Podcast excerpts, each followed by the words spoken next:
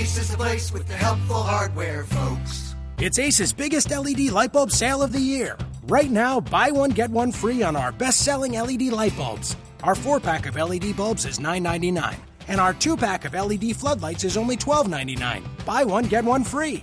There's no limit on how much you can save, so stock up now. Hurry in. Buy one, get one free on long lasting 10 year LED bulbs now through Monday, only at your neighborhood Ace. See participating stores for details. You know, I'm a basketball player. I love playing basketball. That's my favorite thing to do. You know, so to to feel like I'm a part of the team and feel like I'm a part of this, you know, this energy that we have feels feels great.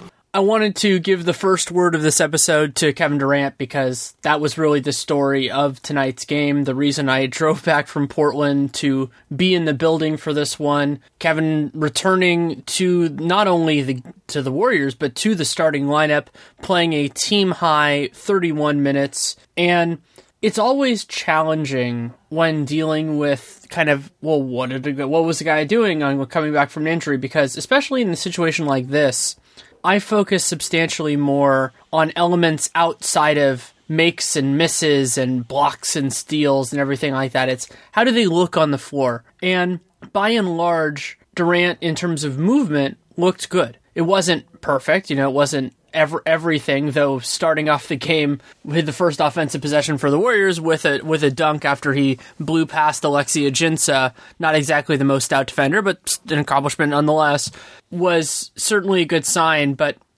you look at what you need a player like Durant to do, and I like that both Durant and Coach Steve Kerr talked about the idea of using defense and defensive rebounding as a calibrator. And it's often true that defense is better because a lot of what you're doing is reacting and you have to deal to, with the stimulus and the challenges that are in front of you as opposed to being able to kind of do it at your own tempo, go within the team system. And he looked genuinely, he looked better than I expected considering everything else. He was most certainly rusty, and you see that more on the offensive end, just in terms of not getting to his spots, but you know, being able to maximize what he could do with it when he got there. But that is a part of this process. I mean, these are highly tuned athletes, and while he has been doing, you know, one on one scrimmages and doing some teamwork, there are not many replacements for actually being in NBA games, and he still missed a bunch of times. So I was focused far more on the movement and reactions and everything like that. And, you know, he's not, it didn't seem all the way there, but the idea that I've been kind of using as a baseline is back, going back to Rudy Gobert. Gobert sprained his MCL grade two. So Curry's was a less severe strain than what Durant had, but Gobert's was the same. From what I recall, his limitation lasted about two weeks. That first two weeks, he didn't look exactly right, but this looked further along than Gobert, and that's not surprising for a couple different reasons. One, the Warriors were holding up just fine without Durant, so they could afford to be more patient, and they weren't playing for as much. If you remember the Jazz, I think that was the the 2014-15, might have even been the 15-16 season. They were, you know, trying to get a playoff berth, everything like that. The Warriors already knew what they were. Even if they had been falling off a little bit, they still would have been in, in a place that they were comfortable. And Durant, you know, there was that stuff about, you know, maybe he could have been able to play earlier. And I don't think he's, you know, 100% or anything crazy like that yet, but he's further along than I expected physically. And the rust will probably wear off. And that's the other, the rust part is actually the bigger benefit of being able to play this game and then Monday against the Jazz and Wednesday against the Lakers is that could probably work the rest off, or the rust off in a more forgiving, more managed setting than it would be otherwise. And there certainly will be elements that you just can't replicate in a regular season game that doesn't mean a whole heck of a lot to the Warriors. And the game against Utah will certainly mean a lot to them, depending on how everything goes between now and then. But it looks like it's going to matter a lot to Utah. They're still gunning for home court advantage against the Clippers, and the winner of that series will face the winner of Warriors Blazers. It looks like the Blazers are on the precipice of clinching their own playoff berth. So this game really was about Kevin Durant and how he looked and and yeah, I mean overall, I mean I would say that that he looked about right. You know that that making cuts, making movements, fa- tracking tracking guys on the perimeter, but it wasn't the explosive best. But some of that also is you know there's the physical component and the mental component, and I'm sure that when you miss as much time as he did, there's a part of you that's a little bit tentative just naturally, and so we'll see how that adjusts over the next couple games, and then so so the kind of I would if I were advising people take a snapshot of what he looked like tonight, what you saw, especially on the defensive end. Then take a snapshot Wednesday against the Lakers, and then presumably I think it's going to be Saturday, and it's not announced or anything, but my guess is it's going to be Saturday against the Blazers, and to see really where he is along that process, and to see what what gets ironed out, what is is still being adjusted to where he is. But I was a little bit surprised by that and a little bit surprised that Coach Kerr was not bluffing at all with the idea that he wasn't on a minutes restriction, that Durant was, you know, that he was going to play a significant amount. I thought this was going to be more actually like the game that Draymond Green put out there, where Green only played 21 minutes and, you know, kept it manageable. The Warriors still won the game easily. I can't believe I went this long without saying the score. 123 101 against a heavily depleted New Orleans Pelicans team. Both Anthony Davis and DeMarcus Cousins sat out due to injury listings. Cousins is, is still hurt. He missed the game their game yesterday. They were on a back to back. Davis played yesterday. He was out due to knee soreness. So this was something awfully close to a skeleton crew. Former Warrior Jordan Crawford played 29 39 in this game. So that's a pretty good calibrator of where exactly the, the Pelicans were on this night. And, you know, the game was reasonably close at halftime, and then the Warriors took control with that really big 39-22 third quarter when you know the starters put on a big run, and then when they when they pulled the starters, the second unit actually did a, a pretty well, not even second unit, but the group that was out there did a pretty good job. So a lot of different things to to kind of think about in a weird game, in a game that didn't have that much import other than Durant. But I want to take a quick moment to tell you about SeatGeek. SeatGeek is my personal way of both buying and selling tickets because it's something that you don't usually think about when you're when you're thinking about where to sell tickets. I've done this because it used to be my job.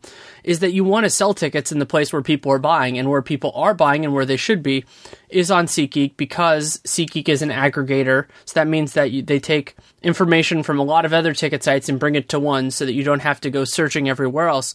So along those convenient lines, convenience lines, they also do a deal score. And what deal score is trying to do, and it does an amazing job of it. It actually frustrates me somewhat because part of my job was, you know, when I was in the ticket business was kind of doing the equivalent of deal score, both for tickets we were selling and then sometimes we would be buying too, is it combines the seat quality and the ticket price. So it's another way you could think about it as a way of, you know, helping you out, but you can also think of it as a way of saving you time. So you can look at the best stuff and you can the best combination of seat quality and, and and price and say, you know, within a grouping of five, you know, maybe one's more in your price range, maybe you prefer a certain section.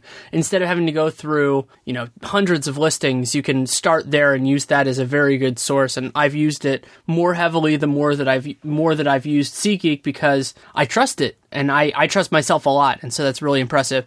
Also, what's cool with SeatGeek is you can try it out for yourself. It's the free SeatGeek app, S E A T G E E K. And then under the settings tab, there's enter a promo code. The promo code is LO Warriors for locked on Warriors. Again, that's LO Warriors. And the reason you use that is one, it tells them you came from us, which I really do appreciate. But two, it saves you money because the first time you use SeatGeek and you've used the promo code, they will just give you $20 back on your first purchase, $20 rebate, which is great. So you get to go to whatever you were going to do concert, sports, Warriors playoff game, maybe one of the last two regular season games, or anything else. There are numerous other sporting events or concerts or theater in the Bay Area. And you just get twenty dollars. So you're going to get a, a, good value on your tickets. You're going to you use deal score, use the aggregation, and then you tell them you came from us, and you get twenty dollars. So again, that's SeatGeek and the LO Warriors promo code. Getting back to the game itself, there isn't a ton that you want to take away beyond the whole Durant thing from this game.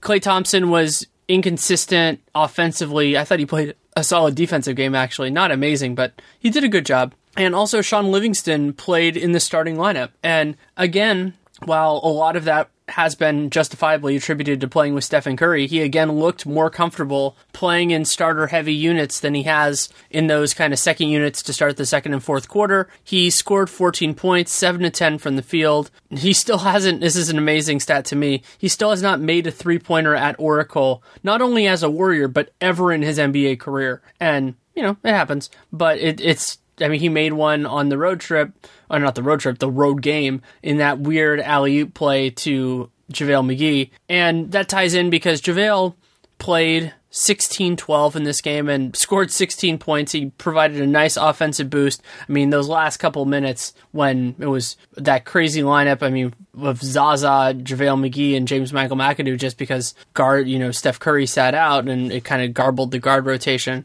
You know, that sort of thing happens. And also, Matt Barnes was dealing with a, I believe that what they're using right now is a sprained foot. So they had to go with this big, heavy lineup because that's just all the guys that they had available. And you know that, that if you throw out those minutes, I thought McGee in particular, he you know he he was active out there, and without Cousins and Anthony Davis, New Orleans couldn't really take advantage of that. Motiejunas had a couple of good moments just because he can stretch the floor, and that's something JaVale always struggles with. But I think McGee deserves a lot of credit for playing within himself more in this game than he has recently. I thought that was a, a surprising and nice element from him. Didn't goaltend much, didn't foul much. He just kind of stayed there, affected some shots, and that's even more valuable against a weaker opponent. And this is something I talk about in terms of the Warriors' turnovers sometimes, but it's also true in terms of fouls and goaltending in McGee's case, or really anybody's, is that it goes in the line of giving your opponent opportunities that they didn't earn themselves. So if you turn the ball over, if you goaltend a shot that probably wasn't going to go in, you're just giving them an out. You're making life easier on them. And the more McGee kind of tones that down, as long as he can do it while still affecting shots and everything else, the not only is he going to help the team more, but he's probably going to play more minutes. And I thought West David West was fine in this game. He he did a good enough job.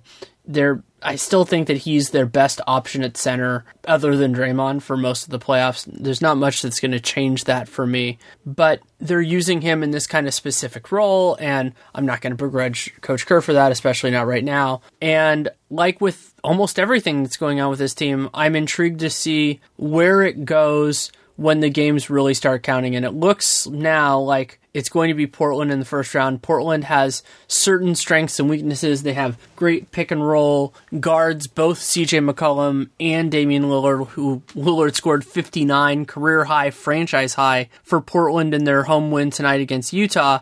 That's a problem for Zaza Pachulia because Pachulia is not great at defending high pick and roll. David West is probably better with that. The best option the Warriors have there is Draymond Green at center. So all those things are going to run together and create a challenge for Coach Kerr and the coaching staff, but that's what the playoffs are all about. So there are a lot of things that they can try to do during this stretch of two games to, to test things out. I don't think they need to give too many minutes to Draymond at center. Kerr also made a little bit of news. I kind of garbled a question, which is why it's it's not included in here. But basically, what I was getting at was the idea of the Warriors doing something a little bit different in this game. So in prior years, Coach Kerr has talked about how sometimes it's hard to play to play a starter limited minutes, and it can be easier to hold them out.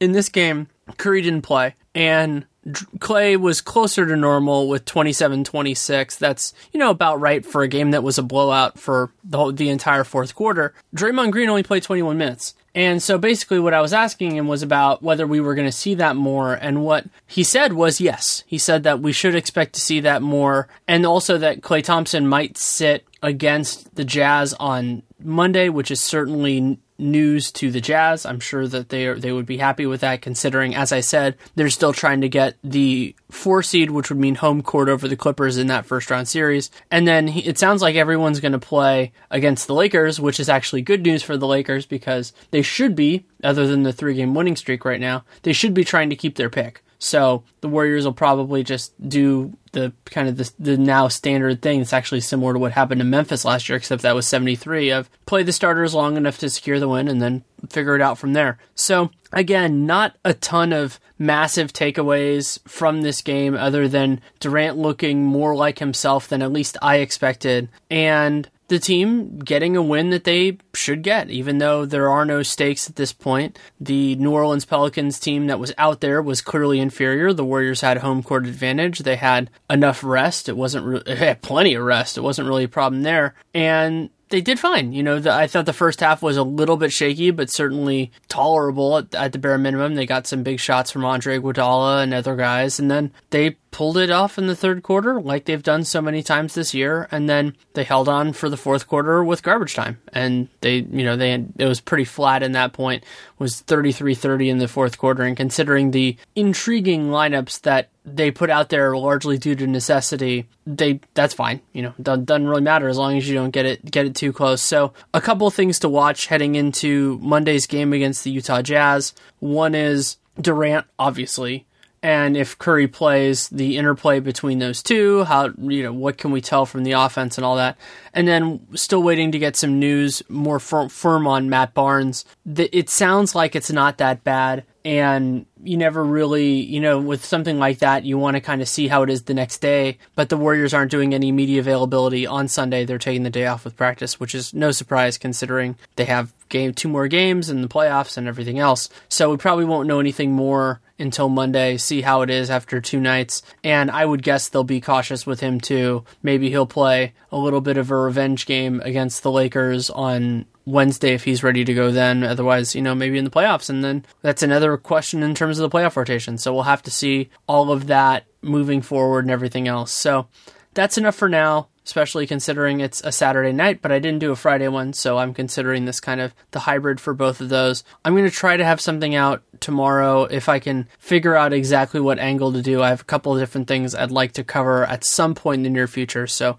I might do one of those, might do something a little different. If you have any feedback on the show, good, bad, or indifferent, Danny Leroux NBA at gmail.com, at Danny Leroux on Twitter. If you take the time to write it, I will take the time to read it. I do not promise I will respond, but I do promise that I will read it because that's only fair. And if you want to support the show, there are a lot of great ways you can do it. You can subscribe, you can download every episode. Strangely important, but still very good. And whatever podcast player makes you happy. And along those same lines, leave a rating, leave a review. It's a way of telling other people to check it out. And you can use word of mouth as well. And then you can also check out SeatGeek, my personal go to for buying and selling tickets. If you uh, download the app S E A T G E E K, use the promo code LO Warriors for Locked On Warriors. LO Warriors gets you $20, a $20 rebate on your first purchase. So you get to check it out and you get for 23 bucks. Pretty awesome. And as I said, not exactly sure when when we'll be back or what we'll talk about, but I'm guessing I'm going to do something Sunday night. And I will also, for those of you who are interested in my other content, there will be a new Dunked On on Sunday night, Monday morning, and there will be a RealGM Radio probably around the same time with Sam Vecenie. I recorded it before I left for Oracle today. So that is all for now. Thank you so much for listening. Take care and make it a great day. Ace is the place with the helpful hardware, folks. It's Ace's biggest LED light bulb sale of the year. Right now, buy one, get one free on our best selling LED light bulbs. Our four pack of LED bulbs is $9.99, and our two pack of LED floodlights is only $12.99. Buy one, get one free. There's no limit on how much you can save, so stock up now. Hurry in. Buy one, get one free on long lasting 10 year LED bulbs now through Monday, only at your neighborhood Ace. See participating stores for details.